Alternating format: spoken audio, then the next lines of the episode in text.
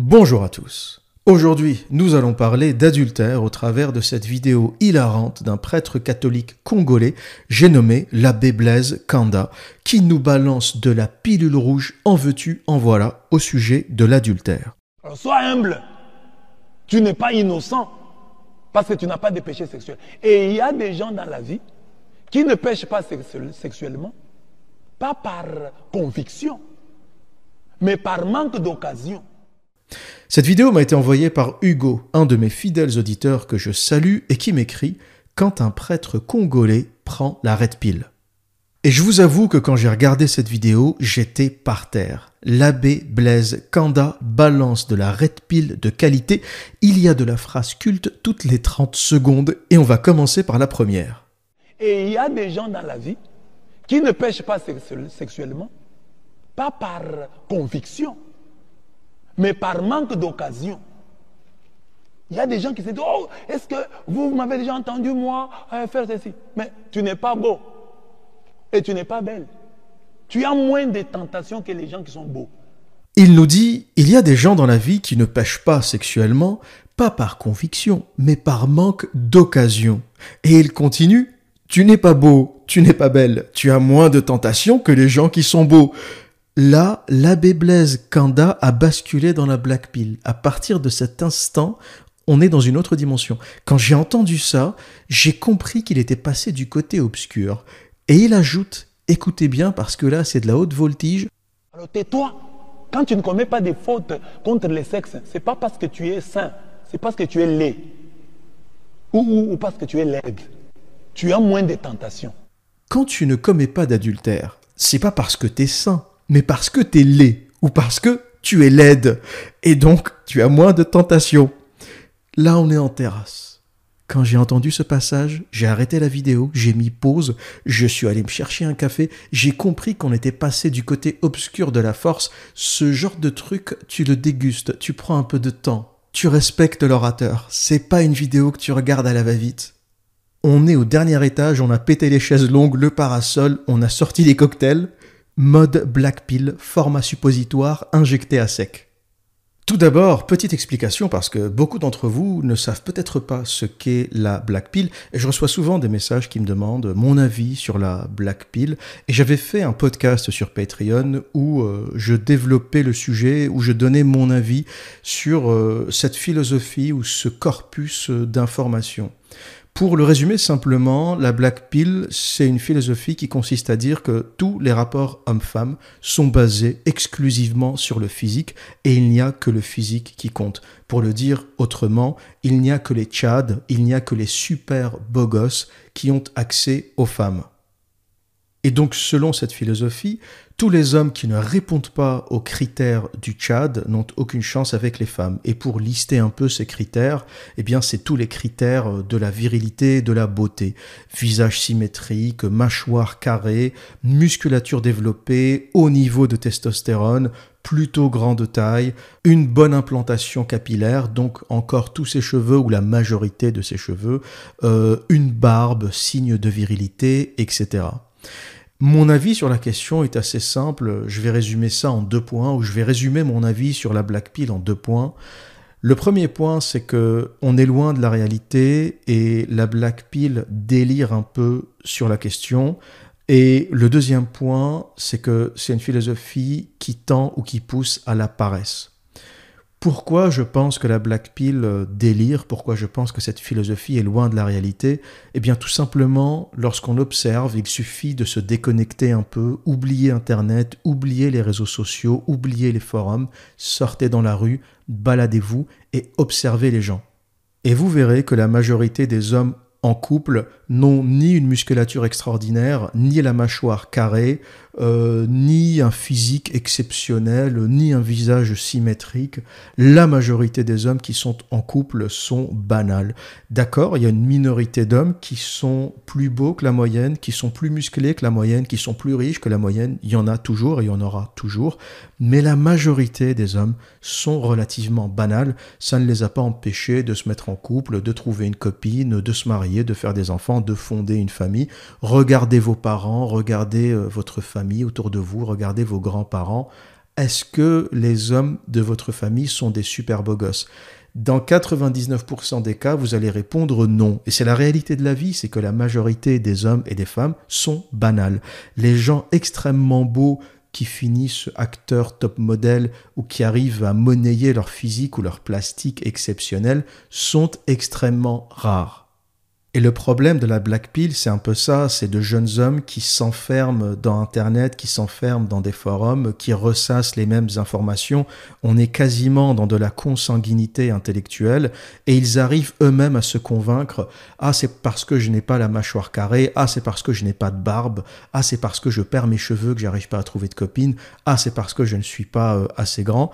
Et à aucun moment, ils ne se disent, ben c'est peut-être parce que je suis con, c'est peut-être parce que je n'ai pas d'humour, c'est peut-être parce que j'ai une situation financière de merde, et tout ça n'a rien à voir avec le physique. C'est pour ça que je dis que la black pill a tendance à pousser les jeunes vers la paresse, parce que ça les empêche de voir les autres aspects de leur vie qui ne fonctionnent pas.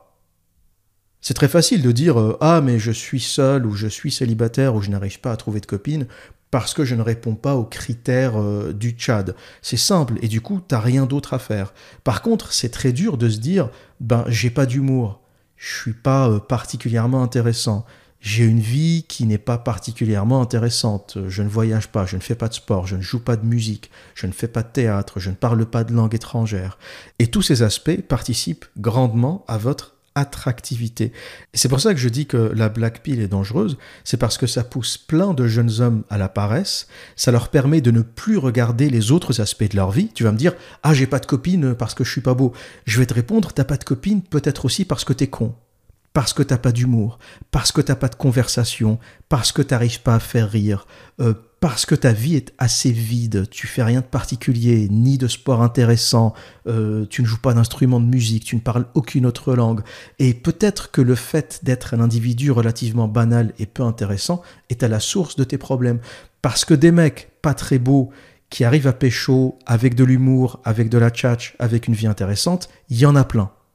Et d'ailleurs, c'est souvent ce qui pousse les hommes à devenir intéressants. Lorsque tu regardes quelqu'un comme Woody Allen, Woody Allen n'a rien pour lui. Enfin, physiquement, si on devait avoir une antithèse ou un miroir négatif du Tchad, c'est Woody Allen. Le mec n'a rien pour lui, ni masse musculaire, ni physique. Il est myope, il est petit, il perd ses cheveux, euh, il est roux, il est pâle. Euh, il a rien pour lui. Et le mec devient un génie du cinéma et il arrive à pécho et à être toute sa vie entouré de femmes grâce à son talent, grâce à sa popularité, grâce à sa richesse. Et j'ai presque envie de dire que c'est peut-être plus intéressant pour un homme de ne pas être trop beau parce que ça te permet de devenir exceptionnel la majorité des hommes qui sont devenus exceptionnels, qui ont commencé à jouer de la guitare, qui ont créé des groupes de musique, qui sont devenus célèbres, qui ont commencé à faire du cinéma, qui ont monté des entreprises, c'était essentiellement pour compenser ce qu'ils n'avaient pas physiquement. C'est ce qu'on pourrait aussi appeler la transmutation sexuelle. On transforme toute notre énergie sexuelle en génie, en créativité, en talent. Beethoven est quelqu'un qui a souffert sexuellement toute sa vie. C'est quelqu'un qui a eu très peu, pour ne pas dire pas de partenaires. Il a tout le temps été amoureux, mais avec très peu de succès. Et il a transformé toute sa frustration sexuelle en génie. Il n'y aurait pas eu de Beethoven, ou si Beethoven eût été beau, je ne pense pas qu'on aurait eu la même version de Beethoven ou il n'aurait tout simplement pas existé pour le dire simplement. Et la beauté exceptionnelle ou la beauté extraordinaire pour un homme n'est pas forcément une qualité lorsqu'on y pense. La majorité des hommes à la réussite exceptionnelle ne sont pas particulièrement beaux. Et autre chose aussi, c'est que être particulièrement beau fera que tu plairas à énormément de femmes, sauf que tu n'as que 24 heures dans une journée, euh, tu as d'autres activités, tu travailles notamment, et tu ne pourras pas toutes les satisfaire de toute façon. On va prendre un exemple, un acteur hollywoodien, DiCaprio, George Clooney, Brad Pitt vont plaire à la terre entière. Ils vont plaire à 500 millions de femmes. Par contre, euh, ça t'apporte quoi de plaire à 500 millions de femmes? Tu ne pourras jamais satisfaire sexuellement 500 millions de femmes. T'as beau être DiCaprio et plaire à la terre entière, finalement, tu auras une, deux, trois copines par an. Et c'est un peu ce qu'il fait d'ailleurs. Il a des copines toujours de moins de 25 ans. Il les dégage euh, dès qu'elles ont passé les 25 ans. C'est assez drôle d'ailleurs, peut-être que je ferai un sujet DiCaprio et ce phénomène euh, de DiCaprio qui dégage euh, systématiquement les gonzesses dès qu'elles ont dépassé les 25 ans. Pour lui, au-delà de 25 ans, c'est trop vieux et il n'a pas complètement tort. Hein. Les femmes dépassent leur pic, ou plutôt passent leur pic de fertilité après 25 ans. Idéalement, c'est entre 22 et 25 ans. Donc sur le point de vue biologique, il n'a pas complètement tort. Après 25 ans, allez, pour être généreux, je vais dire après 27 ans, c'est la pente descendante. Et ce que je dis, c'est pas une moquerie euh, ou une critique. Hein. Ce que je dis, c'est la réalité biologique des femmes. Il est scientifiquement prouvé que le pic de fertilité chez une femme se situe entre 20 et 30 ans, pour être large, mais en général, à partir de 26-27 ans, le nombre d'ovules commence à baisser. Donc plus on s'éloigne de cet âge, plus il est difficile de concevoir. Et vous remarquerez que DiCaprio, avec toute sa fortune, avec tout son statut, avec euh, son physique, finalement euh, n'a que deux, trois, quatre copines par an, euh, même moins, j'ai envie de dire, hein, il en a peut-être une par an, du moins une officielle, je ne sais pas ce qu'il fait dans, dans, le privé, mais en tout cas officiellement, il en a une et puis il change régulièrement. Ça veut dire que quel que soit ton niveau de beauté et de richesse, tu restes un humain avec 24 heures dans une journée, un humain qui travaille, qui a des activités, qui a besoin de dormir, et que même si tu es séduisant ou que tu peux attirer 500 euh, millions de femmes, au final, tu n'auras de temps suffisant pour en satisfaire que quelques-unes. Et j'ai envie de dire que finalement, pour un homme, la seule chose qui change quand tu es particulièrement beau, c'est que tu as plus de choix. Voilà. L'homme moyen va avoir le choix entre 3-4 femmes. Il y a peut-être 3-4 euh, femmes à qui il va plaire et lui va en sélectionner euh, une avec laquelle il va passer sa vie ou du moins quelques années. Et l'homme très très beau aura un cheptel beaucoup plus large. Il pourra peut-être choisir entre 100, 150. Il plaît à tellement de femmes qu'il aura peut-être plus de choix, il pourra être plus regardant, plus exigeant, parce que quand tu as euh, une vingtaine de femmes qui t'envoient des textes, euh, t'en choisiras forcément une ou deux si tu as un peu de temps et un peu d'énergie, mais pas beaucoup plus en réalité. C'est ça que vous allez réaliser, c'est que en réalité, quel que soit votre niveau d'attractivité, vous n'avez qu'un certain temps à consacrer aux femmes. C'est ça la réalité de la vie et la réalité du monde. Tu peux plaire à 5000 femmes, tu n'auras pas le temps de les satisfaire. Même si tu es un sultan comme Soleiman le Magnifique, l'un des sultans les plus puissants de son époque, l'homme qui régnait sur tout l'Empire ottoman, ben finalement, avec un harem de plusieurs centaines de femmes, passait la majorité de son temps avec Roxolane, une femme originaire d'Europe de l'Est, de la région des Carpates plus précisément, qui est aussi son esclave et qui est devenue au fil du temps sa favorite. Et chaque homme aura un jour sa favorite. Tu peux en avoir des centaines. À un moment, il y a quelque chose qui va se passer avec l'une d'entre elles et c'est elle qui va prendre euh, la majorité de ton temps et c'est certainement à elle que tu feras des enfants, etc. Donc, euh, pour résumer cette question, ou pour clore cette question de la pilule noire, de la black pill, cette euh, philosophie un peu sombre, un peu déprimante, qui explique aux jeunes hommes, si vous n'êtes pas beau, vous n'avez aucune chance dans la vie, si vous n'êtes pas beau, vous n'arriverez à rien, euh, voilà les critères de taille, de physique, de testostérone, de mâchoire carrée, etc. J'ai envie de dire que c'est plus quelque chose qui pousse à la paresse et la chance d'être un homme, c'est la chance de pouvoir travailler sur d'autres éléments de sa vie. Et j'ai presque envie de dire qu'être beau ou qu'être trop beau pour un homme n'est pas nécessairement une qualité. Il vaut mieux être normal ou moyen et avoir l'envie, la tentation, l'énergie, le panache de réaliser des choses et être dans un phénomène de compensation et devenir euh, le prochain Woody Allen ou le prochain Steve Jobs ou le prochain euh, je ne sais qui, je ne sais quoi, mais transformer son énergie sexuelle en talent et devenir quelqu'un, plutôt que d'être un super beau gosse, une espèce de euh, statue grecque, et de ne rien faire euh, d'autre dans ta vie, parce que finalement, ce physique, il est temporaire. Il va t'aider euh, dans ta vingtaine, dans ta trentaine, d'accord? Si t'es beau dans cette tranche d'âge, tu vas lever plus de gonzesses. Mais si c'est pour finir fauché à 40, 50, 60 ans, euh, je n'en vois pas l'intérêt, je n'en vois pas l'utilité. L'avantage compétitif que te donne le physique s'érode un peu avec l'âge et on va largement préférer un homme de 50 ans qui est chef d'entreprise, qui a accompli des choses, qui a un certain statut dans sa communauté, dans sa famille. On va beaucoup plus respecter ce profil qu'un mec de 50 ans qui est paumé, qui est fauché, qui a pas un rond. Tu peux être beau à 50 ans, mais si t'as rien derrière, je ne sais pas à quoi te servira ce physique. Le physique exceptionnel ne te sert que quand t'es jeune. C'est un peu vrai pour les hommes, c'est encore beaucoup plus vrai pour les femmes. Alors là, pour les femmes, après 30 ans, ça n'a quasiment plus d'intérêt. Montrez-moi une jolie femme de 60 ans, tout le monde s'en branle.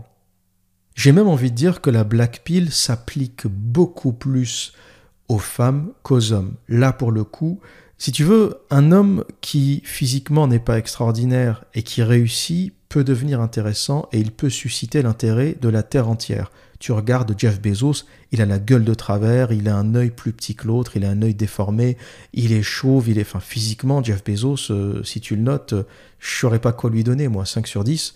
Euh, ça ne l'a jamais empêché de devenir l'un des hommes les plus intéressants, les plus riches de la planète. Une femme ne peut pas faire ça.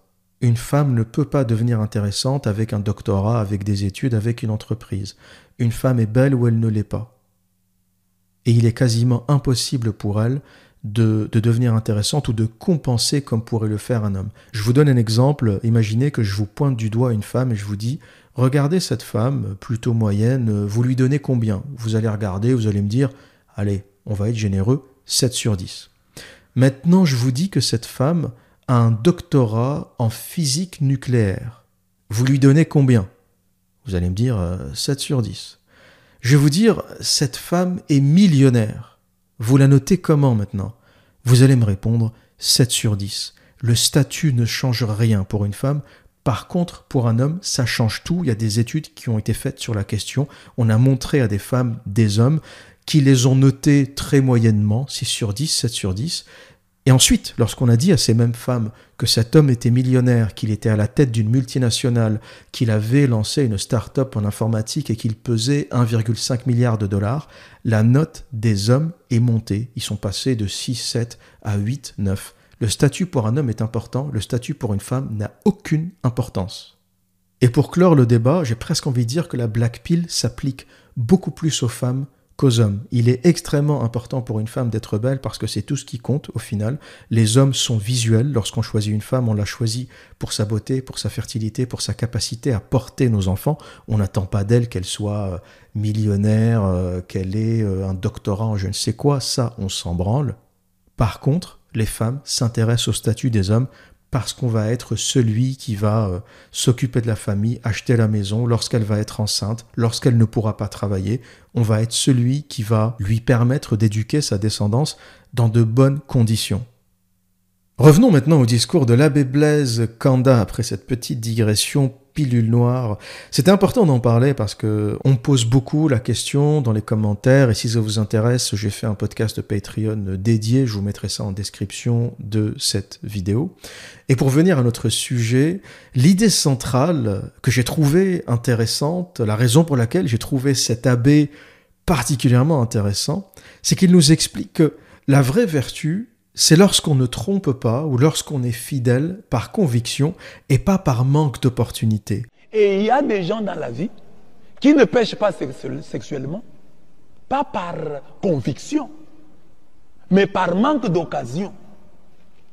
Il y a des gens qui se disent, oh, est-ce que vous, m'avez déjà entendu, moi, euh, faire ceci? Mais tu n'es pas beau et tu n'es pas belle. Tu as moins de tentations que les gens qui sont beaux. Alors tais-toi. Quand tu ne commets pas des fautes contre les sexes, ce n'est pas parce que tu es sain, c'est parce que tu es laid.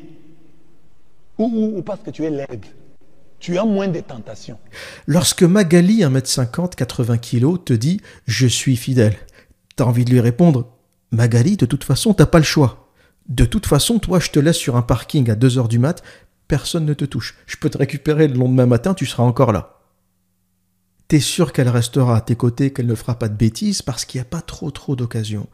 Maintenant, si t'es avec un top modèle, une femme sublime, magnifique, avec des proportions incroyables, en plus d'être aimante, douce, qui te fait des petits massages le soir, etc., et qui reste fidèle, malgré les tentations. Imagine, déjà n'importe quelle gonzesse moyenne aura au moins 50 messages par jour sur Instagram de mecs qui essayent de la contacter, de lui parler. Il y a un tel niveau de misère sexuelle que les gonzesses sont bombardées de messages. Si vous vous demandez pourquoi une gonzesse euh, à qui vous avez envoyé un message ne vous répond pas, je vous donne la réponse. Des messages comme le vôtre, elle en a des centaines, elle ne sait plus quoi en faire, et donc elle ne va répondre qu'à ceux qui l'intéressent vraiment pour une raison ou pour une autre.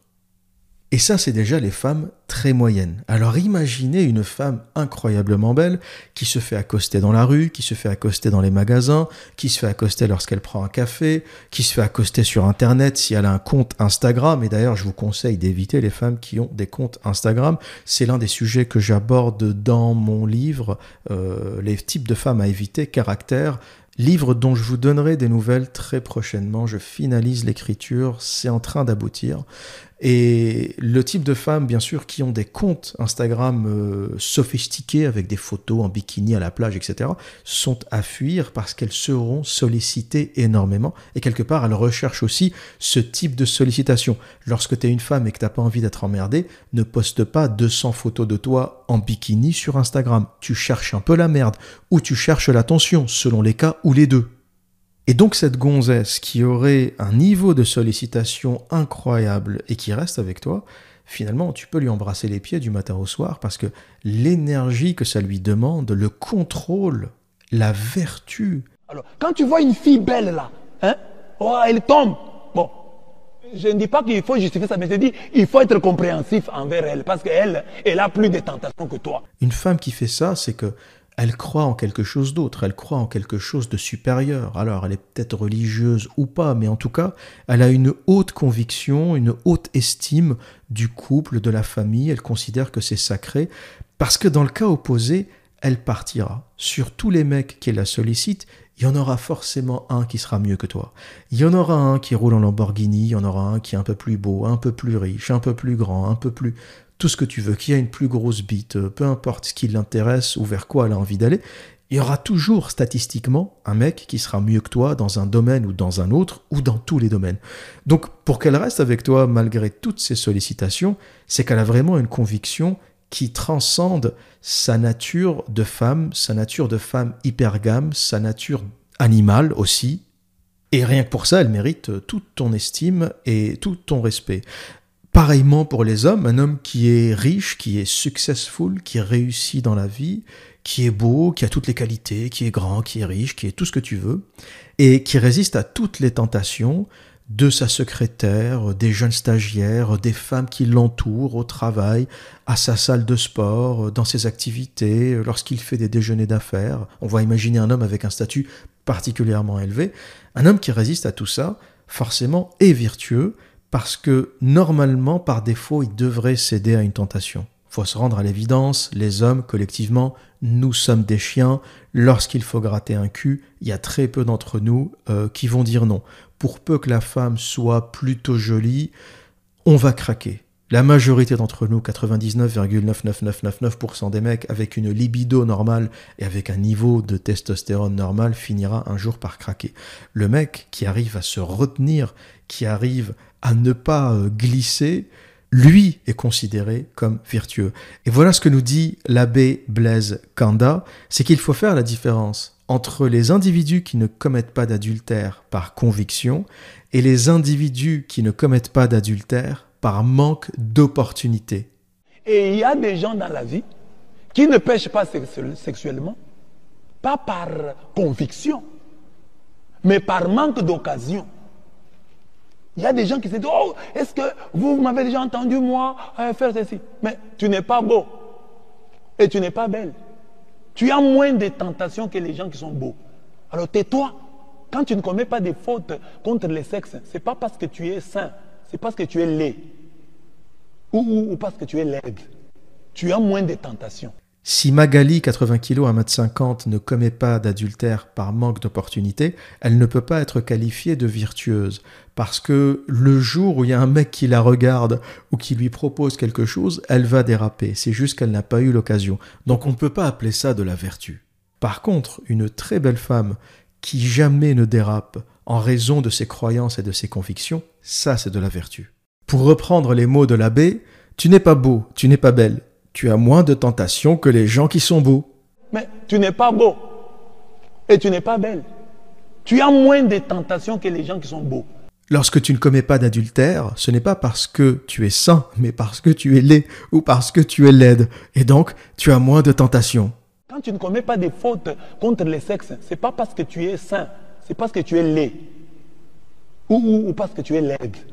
Tu as moins de tentations. Et en résumé, il nous dit quelque part d'être indulgent envers ceux qui pourraient éventuellement commettre un adultère, envers les gens beaux, particulièrement beaux, qui commettent un adultère, parce que eux ont beaucoup plus de tentations et c'est beaucoup plus difficile pour eux de résister. C'est un peu ça qu'il nous dit pour résumer. Il nous explique simplement que les beaux et les moches, ou les beaux et les moins beaux, ne sont pas égaux face à l'adultère.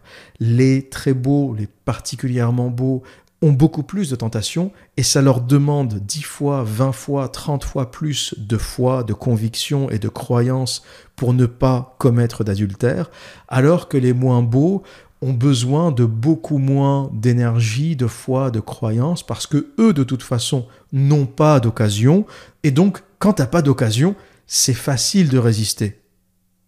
Et pourquoi j'ai placé ça euh, en faisant un peu d'humour dans la catégorie Black Pill? C'est parce que c'est la première fois que j'entends un prêtre parler des questions physiques, des questions objectives du physique. Parce qu'en général, chez les religieux, on a toujours ces conneries de la beauté intérieure. La beauté intérieure, c'est un truc de moche, quoi. C'est ouais, euh, on s'en fout du physique, ce qui compte, c'est la beauté intérieure.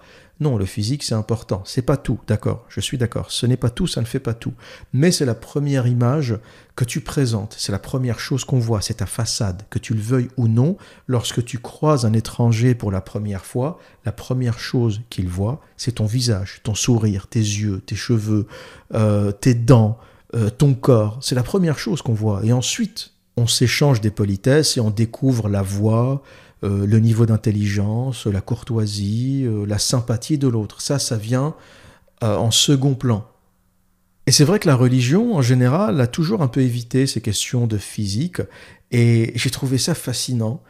Un abbé, un religieux qui te balance ça. Si tu ne commets pas d'adultère, c'est parce que t'es moche, c'est parce que tu ressembles à une merde. Donc arrête de te jeter des fleurs en disant je suis pieux, je suis croyant, et c'est pour ça que je fais pas de conneries. Non, tu fais pas de conneries, tu ne dérapes pas parce que t'es moche. Si t'avais l'occasion, je te le dis, tu l'aurais fait. Pilule noire dans ta gueule, et de temps en temps ça fait du bien. Tout n'est pas faux dans la pilule noire. hein. Attention, je vous ai un peu euh, expliqué que j'adhérais pas trop à cette philosophie. Le L'observation n'est pas fausse. L'observation de dire euh, si t'es beau, t'as plus d'options, l'observation n'est pas fausse. Là où ça dérape un peu, c'est quand ça ramène tout à ça. Donc on peut avoir une observation qui est juste, mais ensuite construire toute une vie, toute une philosophie autour de ça, c'est un autre niveau. Mais l'observation de dire, euh, elle est... cette observation est presque banale. Quand t'es beau, tu plais plus. Euh, oui, t'as pas inventé l'eau chaude en disant ça. Oui, quand t'es un peu plus beau, tu plais un peu plus. C'est la vie, c'est animal. C'est génétique. C'est évolutionniste. On veut tous les meilleurs gènes, les gènes les plus beaux pour avoir une descendance euh, en bonne santé, qui a des chances de réussir dans la vie, etc.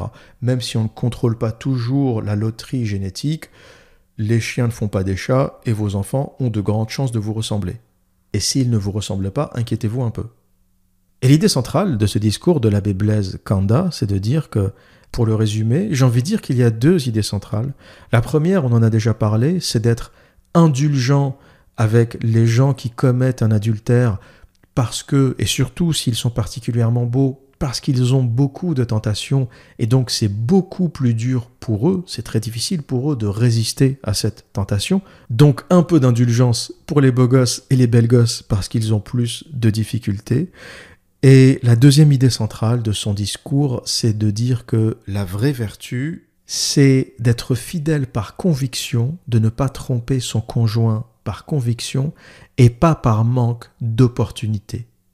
Si tu as résisté à la tentation par conviction, on peut parler de vertu, de sainteté, de croyance, mais si tu n'as pas trompé ton partenaire ou ta partenaire parce que tu es très moyen ou très moyenne et que t'as pas vraiment tant d'opportunités que ça, on va dire que tu l'as pas fait par euh, manque d'opportunité et pas par conviction religieuse ou par croyance.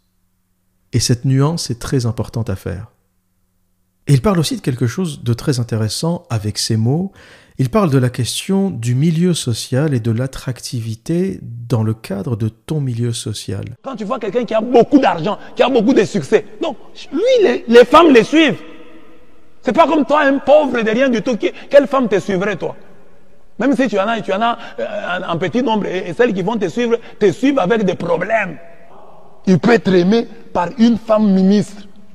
C'est une grande tentation. Plutôt que toi qui es aimé par les filles de ton quartier là, dans la banlieue sud de, ton, de ta ville là, dans la banlieue, là, dans le fin fond là.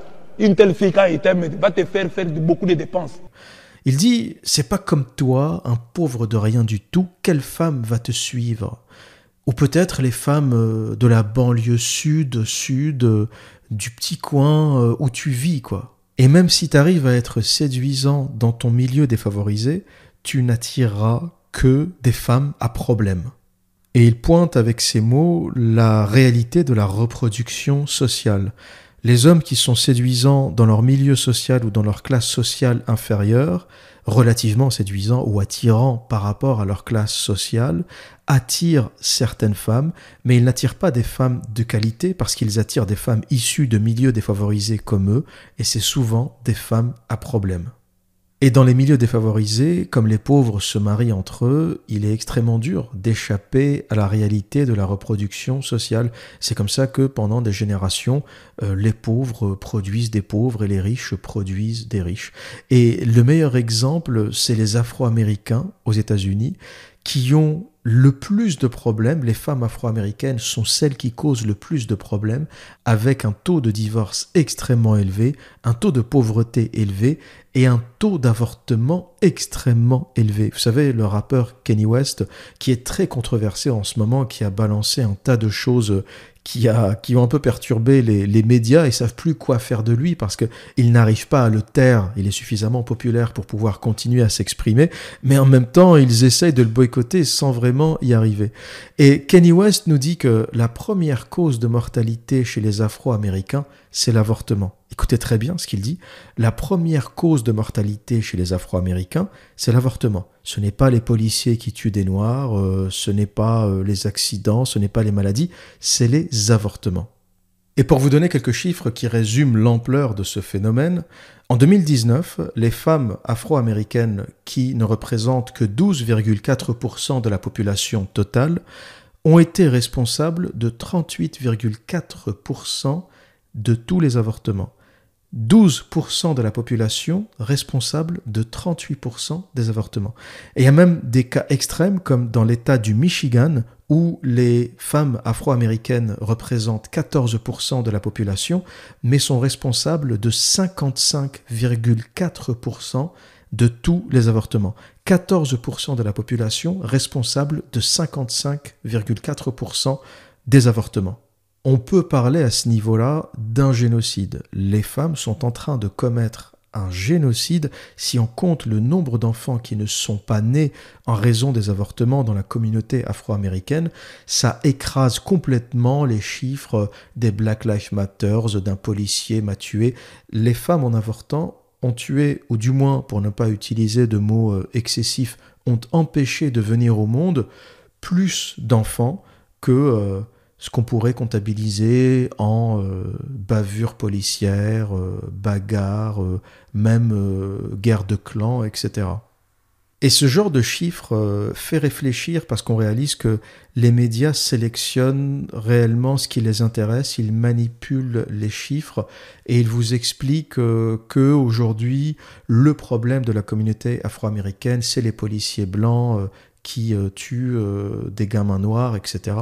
Mais lorsqu'on voit l'état de la communauté afro-américaine essentiellement en raison des femmes, en raison de leur manque d'éducation, en raison des milieux sociaux défavorisés où elles évoluent, en raison du fait qu'elles soient des femmes à problème, tout simplement, cause beaucoup plus de dégâts, bien plus de dégâts que la totalité des flics euh, des États-Unis. Dans l'État du Michigan, elle ne représente que 14%, c'est rien du tout, c'est une minorité, et elle constitue 55% des avortements.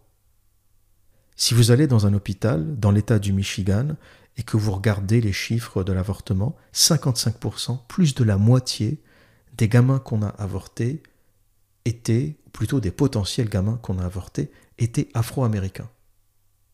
Personne n'en parle, tout le monde se fout de ces chiffres. C'est des centaines de milliers, des millions de gamins qu'on empêche de venir au monde, et euh, on va médiatiser un gamin qui a été arrêté par un policier, une balle perdue, etc. Ça va faire les journaux pendant trois semaines, euh, alors qu'à côté, on a un... On pourrait parler de génocide. Hein. L'avortement, c'est toujours un peu compliqué. Il y en a qui vont considérer que c'est une vie, c'est un humain qu'on a empêché de venir au monde. D'autres vont vous dire non, non, c'était un potentiel humain, il n'y a pas encore de vie, il n'y a pas encore de conscience. Mais en tout cas, que ce soit vrai, potentiel, humain, pas humain, on peut utiliser toutes les terminologies, on peut avoir toutes les approches philosophiques qu'on veut. C'est autant d'enfants qu'on a empêché de venir au monde. Et quelque part, ce que nous dit l'abbé Blaise Kanda, toujours avec ces mots, c'est vrai que lorsqu'on l'entend parler, euh, on peut penser que bon, c'est un peu léger, c'est un peu simple, ça manque un peu de profondeur, etc. Mais c'est extrêmement profond ce qu'il nous dit. C'est extrêmement profond, il le dit avec ses mots. Mais ce qu'il nous dit quelque part, c'est que pour un homme, ce qui est important, c'est pas uniquement d'être séduisant dans sa classe sociale, ça c'est facile. Séduire une clocharde, c'est facile. Euh, si tu restes dans ton milieu social, euh, tu finiras un jour ou l'autre avec une gonzesse euh, de ton coin. Mais ce qu'il nous dit, c'est qu'il y a de grandes chances que ce soit des femmes à problème. Si vraiment tu veux attirer des femmes de qualité, il faut être séduisant à une échelle plus importante. Il faut avoir un tel degré de réussite que tu peux transcender les classes sociales et éviter de te retrouver avec des femmes à problème.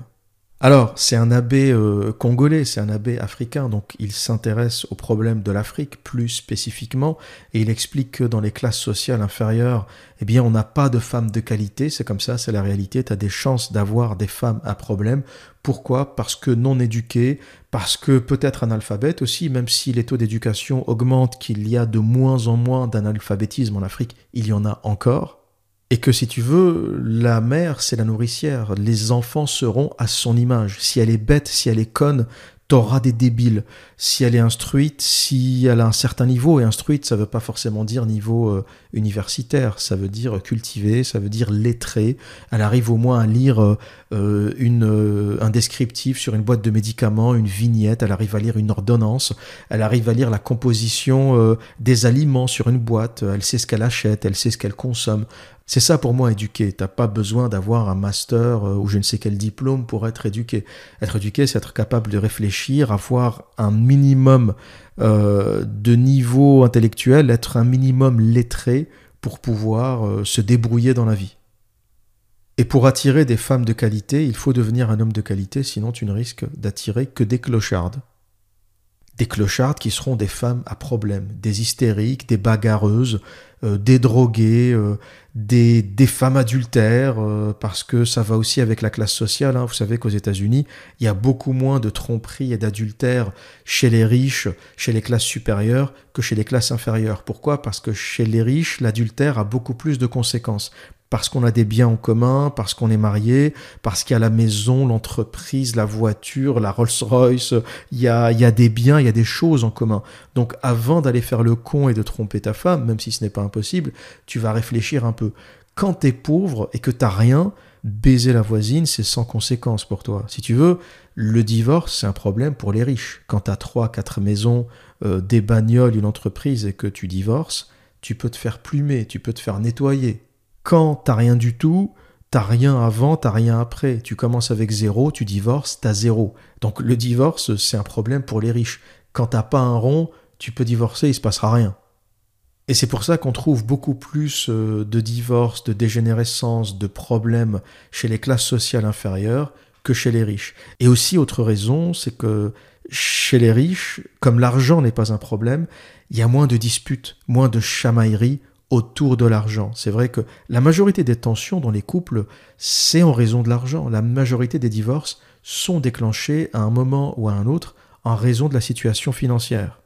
Quand tu as de l'argent, tu as plus de leviers pour sauver ton couple. Tu peux prendre des vacances, tu peux te détendre, tu peux prendre une nounou, une cuisinière euh, pour soulager ta femme si elle en a marre. Il y a plein de choses que tu peux faire. L'argent peut, même si ça n'achète pas tout, ça peut largement soulager la pression qui s'exerce sur un couple. Par contre, les familles défavorisées, les classes sociales inférieures, n'ont pas ces leviers. Donc dès que les fins de mois deviennent un peu difficiles, les tensions commencent à se faire sentir quand tu ne peux plus sortir, tu ne peux plus emmener ta femme au resto, tu ne peux pas euh, la détendre, la divertir. Une femme, c'est un peu comme un enfant, il faut s'en occuper. Hein. Il y a beaucoup d'hommes qui ne réalisent pas ça, mais si tu ne t'en occupes pas, tu commences déjà à la perdre. Et c'est pour ça que je ne reste jamais très longtemps avec une femme, c'est pour ça que j'ai du mal à les fidéliser, parce que le côté s'occuper d'une femme me saoule le côté la sortir, euh, l'emmener au cinéma, euh, ça me saoule. Déjà, le cinéma à la base, ça me saoule. Le lieu me saoule. Je préfère regarder des films sur mon ordi. Euh, tout le cérémonial d'aller au resto, d'aller. J'aime bien le faire une ou deux fois, mais c'est pas un truc qui me qui me motive, si tu veux. C'est bien au début, d'accord, il y a un peu de romance, tu flirtes, tu la sors, tu l'emmènes au resto, mais après j'ai envie de faire autre chose. J'ai envie de bosser, j'ai envie de penser à mon avenir, j'ai envie d'avoir des projets, j'ai envie de penser à autre chose. Euh, entretenir une femme, ça ne, ça ne m'intéresse pas beaucoup. Ou à la limite, je préfère lui donner de la thune et tu te débrouilles, vas-y, fais, fais ta manucure, va faire ce que tu as à faire, mais ne me casse pas les couilles. J'ai pas le temps, j'ai pas le temps. Ça me saoule au plus haut point. Et pour moi, la femme idéale, c'est la femme qui me foutrait la paix. Le genre de gonzesse, tu sais, elle vient juste te voir quand elle a besoin d'un peu de thune, tu lui balances de l'argent et tu lui dis démerde-toi. Vas-y, va faire ton sport, va faire ta gym, va faire ta zumba, marumba, balumba. Je sais, sais pas quel truc à la con à fond aujourd'hui. Je sais plus ce qu'il y à la mode. Euh, garde un œil quand même, histoire de voir si le prof de salsa, de zumba, de je ne sais pas quoi n'est pas trop beau gosse parce que tu peux la perdre. Euh, la laisse pas trop quand même dériver. Mais l'idéal pour moi, c'est ça. Je lui donne du fric, vas-y, fais ce que tu as à faire, va chez la coiffeuse, va faire ta manucure, va t'épiler euh, le fion et fous-moi la paix. Elle rentre à la maison, elle fait la cuisine, tu la baises et tu retournes au boulot. Pour moi, ça, c'est le paradis. Une gonzesse qui répond à ces critères, je suis au paradis, et c'est à ça que doit servir une femme. Elle doit te soulager pour que tu puisses te concentrer sur ta vraie mission, ta vraie mission en tant que bonhomme. Ta mission, euh, c'est pas de faire du cocooning, de regarder des séries Netflix avec elle, euh, de faire des petits bisous toute la journée. C'est pas ça ta mission. Ça, ça c'est ça, c'est des trucs d'adolescent. Tu fais ça quand t'as 16 ans. Tu fais pas ça à 40 piges euh, quand tu un empire à gérer, euh, quand tu toute une vie euh, à gérer. Sur ma checklist aujourd'hui, ma checklist de la femme idéale, c'est tu me fous la paix, tu fais des pipes extraordinaires, tu baises quand il faut, tu me vides les couilles parce que c'est nécessaire, je gère la partie financière, je paye ce qu'il y a à payer, tu ne manqueras jamais de manucure et de coiffeuse et, et de fringues et de tout ce que tu veux, et la vie est belle. Et bien sûr, tu fais des gamins, faut que tu pondes, Sinon, tu n'as aucun intérêt. Je comprends pas les couples qui restent ensemble sans faire de gamins. Ça n'a aucun intérêt. C'est, je, ne vois pas l'intérêt de ces couples qui restent ensemble 5 ans, 6 ans, 10 ans, 12 ans sans faire de gamins. C'est quoi le projet? C'est quoi le truc? C'est quoi le délire? Le seul intérêt de rester avec une femme longtemps, c'est de concevoir. Sinon, c'est autre chose. Tu cherches une pote, tu cherches une amie. À ce moment-là, c'est un autre délire. Tu cherches quelqu'un pour jouer aux jeux vidéo. Je sais pas à quoi elle sert. Si c'est pour pas avoir de gamins, autant t'amuser, tu vois, t'en prends plus. Tu prends 4, 5, 6 femmes, tu les fais tourner, tu t'amuses un peu, quoi. Je vois pas l'intérêt de rester avec une gonzesse. La seule chose qui me pousserait à devenir sédentaire et à rester avec une gonzesse pour très longtemps, c'est les gamins, c'est de procréer. C'est le seul truc éventuellement pour lequel je me poserai. Mais à part ça, il n'y a aucun intérêt. Donc point intéressant à retenir, élever son statut social pour éviter les clochardes, pour éviter les femmes à problème.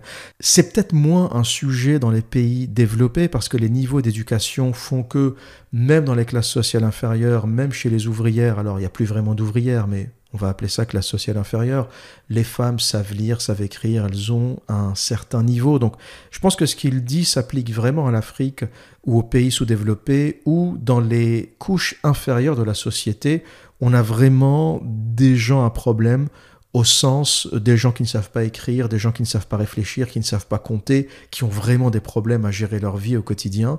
Euh, c'est quelque chose qui a disparu en Europe, qui a existé un peu en Europe de l'Est, par exemple, avec euh, notamment l'alcool, qui est un grave problème dans les classes inférieures. L'alcool, la violence conjugale, les bagarres qui découlent des consommations excessives d'alcool, etc. Mais en Europe de l'Ouest, j'ai envie de dire que c'est très, euh, c'est pas très courant. Les femmes ont d'autres problèmes. En Occident, dans les pays développés, on a plus des problèmes de féminisme, de femmes qui veulent entrer en compétition avec euh, les hommes, de femmes qui ne savent plus être des femmes, euh, les questions de transgenre, de changement de sexualité, de questions sur la sexualité, qu'est-ce que je suis, qui je suis, est-ce que je suis un homme, est-ce que je suis une femme, c'est ce genre de problème qu'on a en Europe. Mais les problèmes que tu pourrais avoir avec une femme en raison de sa classe sociale, c'est moins applicable euh, aux pays développés. Je pense que tu peux avoir des problèmes autant avec les femmes des classes inférieures qu'avec des femmes des classes moyennes ou supérieures également. Donc euh, à prendre avec des pincettes, euh, je pense que ce qu'il dit s'applique vraiment à l'Afrique ou, ou aux Afro-Américains, où on a ce type de problème dans les classes inférieures, notamment chez les femmes afro-américaines il y a de vrais problèmes de comportement, d'éducation, euh, de gestion. Euh, représenter 55% des avortements lorsqu'on ne représente que 14% de la population, c'est assez dramatique, c'est assez fou, euh, c'est quasi incompréhensible. Ça veut dire que quasiment toutes les femmes afro-américaines avortent aujourd'hui. Elles se débarrassent toutes de leurs gamins ça veut dire que la grande majorité ont eu des enfants sans réfléchir, sans savoir ce qu'elles faisaient, euh, sans se poser de questions. C'est un vrai drame en fait. Et c'est vrai que si on est un homme euh, qui évolue aux États-Unis, si on est un Afro-Américain, il est important de s'extraire de sa classe sociale si on veut avoir accès à des femmes de qualité. Et c'est un peu ce que font tous les mecs qui réussissent. Hein. Euh, Kenny West euh, n'a pas pris une femme de son milieu. Hein. Il est allé chercher les Kardashians. Alors je dis pas que Kardashian c'est un objectif en soi, mais en termes socio-économiques, on est quand même dans une classe supérieure. On peut critiquer les Kardashians sur plein de sujets, mais ça reste quand même des businesswomen incroyables. Hein. C'est des gonzesses qui ont construit un empire financier avec leur cul et pour y arriver, faut un peu d'intelligence. Faut un peu d'intelligence. Je pense que ce n'est pas juste euh, une jolie femme avec un gros pétard. Je pense qu'elle maîtrise un peu ce qu'elle fait, niveau business, niveau marketing, niveau communication. Parce que de jolies femmes avec un gros cul, il y en a plein. Euh, de jolies femmes avec un gros cul euh, qui ont construit un empire tel que celui des Kardashians, j'en connais pas beaucoup. À vrai dire, j'en connais pas du tout. Et maintenant qu'on a parlé de la question de la vertu, de qu'est-ce que la vertu, qu'est-ce qu'une femme vertueuse, est-ce que les beaux et les moins beaux euh, sont à égalité face à la fidélité, on va aborder la question de l'adultère et du pourquoi de l'adultère. Parce qu'à la base, c'est un peu ça la question fondamentale, c'est pourquoi les humains trompent, pourquoi on trompe, pourquoi lorsqu'on est avec quelqu'un on a besoin d'aller voir ailleurs? Et pour répondre à cette question, comme toujours, il faut aller chercher dans les fondamentaux, il faut retourner aux fondamentaux, il faut retourner à l'évolution. Et ce que nous dit l'évolution, c'est que les hommes veulent disperser leurs semences avec le plus de partenaires possible afin de garantir la transmission de leurs gènes et garantir ainsi la survie de l'espèce. Et les femmes, qui sont le réceptacle de ce sperme et du code génétique qu'il contient, veulent avoir les meilleurs gènes possibles et vont sélectionner et accepter de se faire dominer par les meilleurs partenaires. Pour le dire autrement, les hommes sont polygames et les femmes sont hypergames. Les hommes sont polygames dans le sens où ils ont besoin de féconder un maximum de partenaires possibles pour être sûrs que leurs gènes euh, poursuivront leur périple dans l'éternité. Et les femmes sont hypergames parce qu'elles sélectionnent les meilleurs hommes, mais finalement elles sont le sélecteur finale, ce sont elles qui choisissent qui aura le droit de se reproduire et qui euh, ou à qui elles ne garantiront pas cette possibilité. Pourquoi? Parce que pour la femme, se reproduire constitue un risque.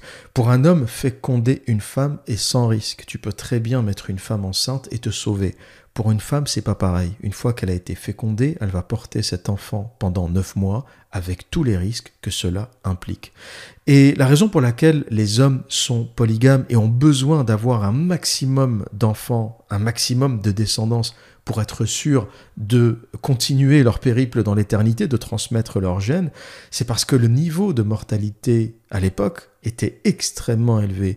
Aujourd'hui, on s'est accoutumé à l'idée de dire euh, j'ai deux enfants, les deux arriveront à l'âge adulte. Tu fais un ou deux gamins et t'es quasi certain de les voir euh, grandir. C'était pas le cas à l'époque.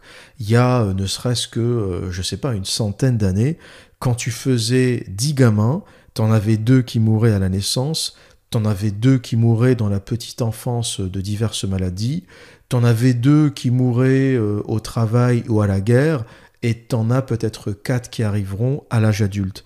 Donc le taux de mortalité, le taux de réussite euh, était tellement bas que finalement, fallait avoir énormément d'enfants pour en voir quelques-uns survivre, arriver à l'âge adulte et se reproduire à leur tour. Donc côté homme, il était indispensable de le faire et comme on est limité à une femme, un utérus, un enfant, pour arriver à des quantités importantes, il fallait que ces hommes le fassent avec plusieurs femmes. C'est pour ça que la polygamie a toujours été notre mode de fonctionnement par défaut, même si aujourd'hui certains trouvent ça euh, archaïque, beaucoup critiquent la polygamie euh, dans un monde de gauchistes euh, où on a l'impression que tout doit être bien, tout doit être lisse, que c'est pas bien d'en parler, la polygamie c'est un truc de musulmans, c'est un truc de sous-développé. L'humain a toujours fonctionné en polygame, ça a toujours été notre mode de fonctionnement naturel. Et il y a 8000 ans, on comptait 17 femmes pour un homme. 17 femmes se reproduisaient pour un seul homme qui se reproduisait. Il faut savoir qu'on a beaucoup plus d'ancêtres femmes que d'ancêtres hommes. Euh, la monogamie, c'est quelque chose d'assez récent. Un homme, une femme, c'est quelque chose de très récent, c'est quelque chose que la civilisation a apporté. On a réalisé que pour avoir une certaine stabilité, pour éviter de perdre trop d'énergie à sélectionner des femmes, à se battre pour arriver à se reproduire, il était important d'instaurer la monogamie, un homme, une femme, et quelque part, à chaque fois qu'une civilisation commence à se développer, commence à devenir importante, commence à développer certaines technologies, la monogamie s'installe. Et un auditeur m'a envoyé un article très intéressant que je lui avais promis de publier, je ne l'ai pas encore fait par manque de temps. Il m'avait parlé du livre euh, Sexe et culture, Sex and Culture de Joseph Daniel Unwin, qui parlait justement de ce phénomène, qui a analysé plusieurs civilisations et qui arrivé à la conclusion que la civilisation n'était possible que dans le cadre de la monogamie. Ou on peut le dire autrement, la monogamie ne s'instaure ou ne s'installe que dans le cadre d'une civilisation. Unwin, en étudiant 80 tribus primitives et 6 civilisations sur 5000 euh, ans, arrive à la conclusion qu'il y a une corrélation positive entre le développement culturel et l'abstinence sexuelle, ou l'absence de débauche sexuelle. On peut traduire l'abstinence par réduction du champ sexuel. Les gens n'ont pas arrêté de se reproduire, mais ils ont continué à se reproduire dans un cadre contraint, celui de la monogamie, un homme, une femme, et ça avait tendance à libérer les énergies. Les hommes qui ne perdent pas d'énergie comme on le fait aujourd'hui. Hein. D'ailleurs, la mort de la monogamie, c'est peut-être aussi un signe de notre dégénérescence. Hein. Lorsqu'on voit l'énergie que les jeunes perdent euh, sur Tinder, sur Internet, euh, les dates, les soirées, les sorties, c'est une énergie folle qu'ils pourraient passer à penser, à imaginer, à écrire, à développer, à créer. Le fait que tu règles ton problème sexuel par une vie monogame, une femme, un partenaire, fait que tu déplaces ton attention vers autre chose. Alors que quand tu es célibataire, tu gaspilles une quantité phénoménale d'énergie à chercher un partenaire ou à fréquenter d'autres partenaires et la débauche sexuelle est négativement corrélée au progrès technique. Plus une société est sexuelle, moins elle est développée. Plus il y a de débauche, moins le progrès technique est important. Et ça, c'est un sujet que je pourrais vraiment développer dans un podcast entier, un podcast dédié. Euh, faut que je publie l'article que m'avait envoyé mon auditeur. C'est un article qu'il a écrit euh, lui-même et que je lui ai promis de publier. Euh, et euh, je me pencherai un peu plus sur le livre d'Unwin, Sex and Culture, et je vous en parlerai plus en détail. Donc du point de vue de l'évolution, du point de vue de l'histoire de l'humanité, l'homme est un polygame qui n'a comme seul objectif de balancer sa semence partout en étant un peu moins regardant. Et pour balancer ça, la nature fait bien les choses, la femme est hypergame. Contrairement à l'homme, la femme est extrêmement sélective. L'homme n'est pas très sélectif, il va baiser tout ce qui veut bien de lui, là où il pourra euh, inséminer une femelle, il le fera. Les femmes sont beaucoup plus regardantes, comme elles prennent le risque de la grossesse, elles vont sélectionner les meilleurs hommes et donc les meilleurs gènes, les plus forts, les plus dominants, les plus riches, les plus beaux. euh, Et le comportement hypergame des femmes compense quelque part le comportement polygame des hommes. Et les femmes sont exigeantes, et c'est bien qu'elles soient exigeantes parce qu'elles sont les garantes de la qualité de nos gènes. Si les femmes se reproduisaient avec n'importe qui, on finirait au bout de plusieurs générations d'avoir des tocards. Le fait que les femmes choisissent les meilleurs hommes de la société, du moins la majorité des femmes, euh, arrivent à choisir au moins leur meilleure option, sinon pas les meilleures dans l'absolu, mais elles arrivent au moins dans la poule des hommes qu'elles ont autour d'elles de sélectionner le meilleur, celui qui a le plus de potentiel pour devenir père. Et c'est pour ça que la polygamie fonctionne, les femmes préfèrent se partager un homme dominant plutôt que d'avoir l'exclusivité d'un tocard. Elle fonctionne même dans nos sociétés développées, sauf que, comme elle n'a pas de caractère officiel, on n'en parle pas beaucoup, mais la majorité des hommes qui réussissent sont polygames. Ils fréquentent tous plus d'une femme. La polygamie a beaucoup été critiquée dans la société française, notamment une large critique de l'islam qui tend à dire que c'est une religion archaïque qui autorise la polygamie, mais finalement l'islam n'a rien d'archaïque parce que ça donne un cadre à la polygamie. La polygamie en Occident qui est complètement sauvage, parce que les hommes ont des femmes, des concubines, des maîtresses sans ne jamais les déclarer, alors que dans le cadre religieux de l'islam, ben, si tu veux une deuxième femme, faut que la première l'autorise, faut que tu les traites également euh, de façon égale. Si tu veux une troisième femme, il faut que les deux premières autorisent la troisième. Si tu veux une quatrième, il faut que les trois premières autorisent la quatrième. Donc il y a un vrai cadre, il y a une vraie structure qui donne une légitimité à toutes les épouses avec un traitement égal, avec une reconnaissance. Et finalement, est-ce que c'est pas moins sauvage que le type de polygamie euh, qu'on pratique en Occident avec euh, des hommes dominants, des chefs d'entreprise, des patrons, qui fréquentent en même temps euh, leur femme, euh, une secrétaire, une stagiaire, une gonzesse qu'ils ont rencontrée sur Internet. Ils tamponnent toutes ces femmes en même temps, sans cadre légal, et finalement c'est tout bénef pour les hommes parce que tu as le plaisir sans les conséquences, sans les emmerdes. Et c'est intéressant de voir comment quelque chose comment la structure polygame en islam euh, définie comme archaïque par les médias dominants, ramenée à la réalité des choses, est une structuration de la polygamie sauvage qui existe de toute façon dans notre société parce qu'elle est innée, parce que c'est le propre de l'homme. Et il faut trouver les raisons de l'adultère dans cette question de la polygamie d'un côté et de l'hypergamie de l'autre. Les hommes sont adultères parce qu'ils sont polygames et donc ils vont chercher constamment d'autres partenaires pour disperser leurs gènes, et les femmes vont tromper parce qu'elles sont hypergames, parce qu'elles vont considérer que l'homme avec lequel elles sont n'est pas le meilleur, n'est pas la meilleure option à laquelle elles ont accès, et elles vont vouloir s'attirer les faveurs d'un autre homme qu'elles vont considérer comme meilleur. Alors meilleur sur le plan financier, meilleur sur le plan physique, meilleur sur le plan sexuel. Il y a plein de raisons pour lesquelles une femme va tromper son conjoint, mais ce qui est certain, c'est que vu leur nature hypergame, elle va tromper son conjoint pour aller chercher chez un autre ce qu'elle ne trouve pas. Elle peut être bien avec son conjoint sur le point de vue financier, par exemple, il paye le loyer, s'occupe d'elle, tout va bien, mais elle ne se voit pas avoir des enfants avec lui. Euh, Il y a quelque chose en elle qui lui dit que c'est pas le, le bon, et donc elle va le tromper, porter les enfants ou l'enfant d'un autre, et génétiquement, elle va aller chercher la meilleure option ailleurs, en trompant son mari et en ne lui disant jamais la vérité.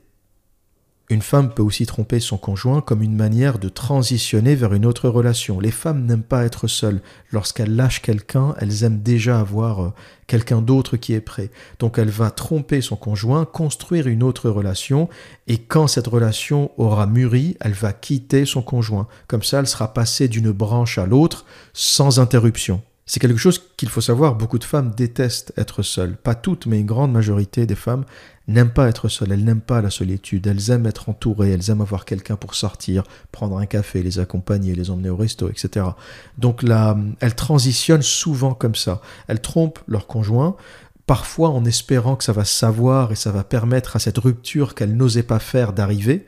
Le désir caché de certaines femmes qui trompent leur conjoint, c'est que ça se sache, et finalement le courage qu'elles n'ont pas eu de déclencher cette rupture elles n'auront pas besoin de la voir parce qu'en général, quand le conjoint découvre la tromperie, il met fin à la relation. Et parfois, c'est simplement une transition. Dès que la nouvelle relation est mûre, elles mettent fin à l'ancienne relation. Mais en tout cas, quelle que soit la raison, le mécanisme, le désir caché, le fantasme, on est toujours dans l'hypergamie, dans cette idée d'aller chercher la meilleure option, le meilleur homme possible et imaginable auquel on peut avoir accès. Donc hommes et femmes trompent pour deux raisons complètement différentes. Les hommes sont dans une logique quantitative avec un logiciel des restes de cerveau reptilien, des restes de notre évolution, une évolution qui nous dit qu'on vient d'un milieu avec un taux de mortalité très élevé et qu'il faut beaucoup de descendants pour en avoir une poignée qui survivent. Et pour vous donner un exemple extrême, Gengis Khan, le guerrier mongol du XIIIe siècle, à 16 millions de descendants. On compte aujourd'hui 0,5% de la population mondiale qui descendrait de Gengis Khan. Je ne sais pas si vous réalisez, le mec a 16 millions de descendants. Il baisait tout ce qui passait dans la steppe. La première gonzesse qui passe pieds nus comme ça en courant dans la steppe, elle se fait tamponner par Gengis Khan. C'était une taxe, c'était le ticket d'accès. Tu traverses la steppe, tu te fais tamponner. 16 millions de descendants. Peut-être que même euh, vous ou moi sommes descendants de Gengis Khan sans le savoir. 0,5% de la population mondiale. Ça, c'est un cas extrême de polygamie, c'est un cas extrême de dispersion des gènes. Un homme au statut, un guerrier au statut exceptionnel qui, euh, en tamponnant tout ce qui était possible, accessible à l'époque, à chaque fois qu'il arrivait euh, à saisir un village, il prenait les plus belles, il les engrossait et il faisait des enfants. Donc l'adultère est inscrit dans nos gènes, il est quasiment inévitable pour des raisons différentes, et il s'agit simplement de le savoir, c'est impossible à éradiquer, c'est impossible à supprimer, et il est important de comprendre que la monogamie n'est qu'une parenthèse dans l'histoire de l'humanité, et peut-être que la disparition de la monogamie qui a été longtemps la règle dans la chrétienté est une forme de dégénérescence, ou plutôt accompagne la dégénérescence euh, générale. Le tout sexuel, les sociétés dégénérescentes, les sociétés qui sont en plein effondrement, les civilisations qui disparaissent, sont caractérisées, selon les études d'Unwin dans Sex and Culture, par une dégénérescence sexuelle, par une recrudescence de la sexualité, des échanges sexuels, d'une dérégulation sexuelle quelque part, d'un libéralisme sexuel. Voilà donc ce que j'avais à dire pour aujourd'hui. Voilà donc euh, mon analyse de cette euh, courte vidéo de l'abbé Blaise Kanda qui nous dit avec ses mots, ou qui développe avec ses mots, des choses assez profondes finalement. Ça peut sembler simple en surface, ça peut faire rire. C'est vrai que j'ai éclaté de rire quand je l'ai entendu dire euh, si tu es fidèle, c'est parce que t'es laid ou parce que t'es laide. C'est parce que t'as pas d'opportunité. C'est pas parce que t'es es sain ou parce que t'es vertueux. Quand tu ne commets pas des fautes contre les sexes, c'est pas parce que tu es saint, c'est parce que tu es laid. Ou, parce que tu es laide. Tu as moins de tentations. Euh, c'est vrai que ça fait rire, c'est drôle. Euh, mais c'est un message beaucoup plus profond et ça nous en dit beaucoup, beaucoup plus que ce qu'il n'y paraît lorsqu'on sait analyser, lorsqu'on sait regarder, lorsqu'on sait écouter et je pense que la question de la fidélité ou de l'adultère sont très mal abordées aujourd'hui parce qu'on est dans une société de gauchias, on est dans une société du tout social et sociétal, et on refuse de voir la génétique, de voir l'évolution, de comprendre d'où vient l'humain, qui est l'humain, qui est ce singe intelligent, parce que finalement on est juste des macaques avec un quotient intellectuel un peu plus élevé que la majorité des singes, mais finalement notre substance se ramène toujours au singe. On est un chimpanzé intelligent, on est un space monkey, on est un singe de l'espace, on est un singe qui a atterri sur cette planète. Finalement, on n'est pas très différent de nos cousins primates. Et c'est pas parce qu'on écrit de la philosophie et qu'on fabrique des voitures électriques euh, qu'on est fondamentalement différent dans notre substance des autres singes, des autres primates. Je n'ai pas honte de le dire, je suis un singe. Un singe évolué, un singe doté de paroles, un singe capable de faire des podcasts, mais je suis un singe. Dans mon comportement, la façon dont je suis attiré vers l'autre sexe, la façon dont je baise, la façon dont euh, j'appréhende la sexualité et les femmes, euh, je suis quasiment au même niveau que le chimpanzé. ou que le bonobo, pour prendre un degré au-dessus. Il est bien de temps en temps de revenir un peu à notre condition de singe et d'essayer de comprendre les vraies pulsions qui nous dirigent, qui nous gouvernent, les vraies pulsions qui sont à l'origine de nos comportements. Et ça va de notre cerveau reptilien, de nos restes de lézards, à euh, nos cousins primates qui ont quasiment les mêmes comportements que nous, à quelques différences près. Et la psychologie évolutionniste, encore une fois, je l'ai déjà dit et je continuerai à le dire, est un domaine très largement sous-estimé. Pourquoi? Encore une fois, société de gauchistes, société euh, qui aime les réponses sociales aux questions génétiques, animales, évolutionnistes, alors qu'en réalité, toute notre psychologie découle de notre évolution, et penser qu'on est fondamentalement différent des singes est une grave erreur. Pour moi, se connaître en tant qu'humain et se comprendre en tant qu'humain, c'est d'abord se connaître et se comprendre en tant que singe. Ça, c'est la base. Le primate est la base. Le comportement primate est la base. Et ensuite est venu se greffer à ça la parole, l'intelligence, la philosophie, l'art, la musique. Tout ça, c'est venu après. Ça s'est greffé sur cette structure animale. Mais la polygamie, l'hypergamie, Lorsqu'on est un mâle, vouloir baiser un maximum de femelles, lorsqu'on est une femelle, vouloir sélectionner le meilleur mâle ou se laisser prendre par le meilleur mâle est un comportement typiquement euh, macaque, c'est un comportement de singe qui n'a rien d'humain, sophistiqué et civilisé, et c'est de là qu'on vient. Ne l'oubliez jamais. Voilà ce que j'avais à dire pour aujourd'hui. Et que dire d'autre? Eh bien, comme à mon habitude, Prenez soin de vous et à très bientôt.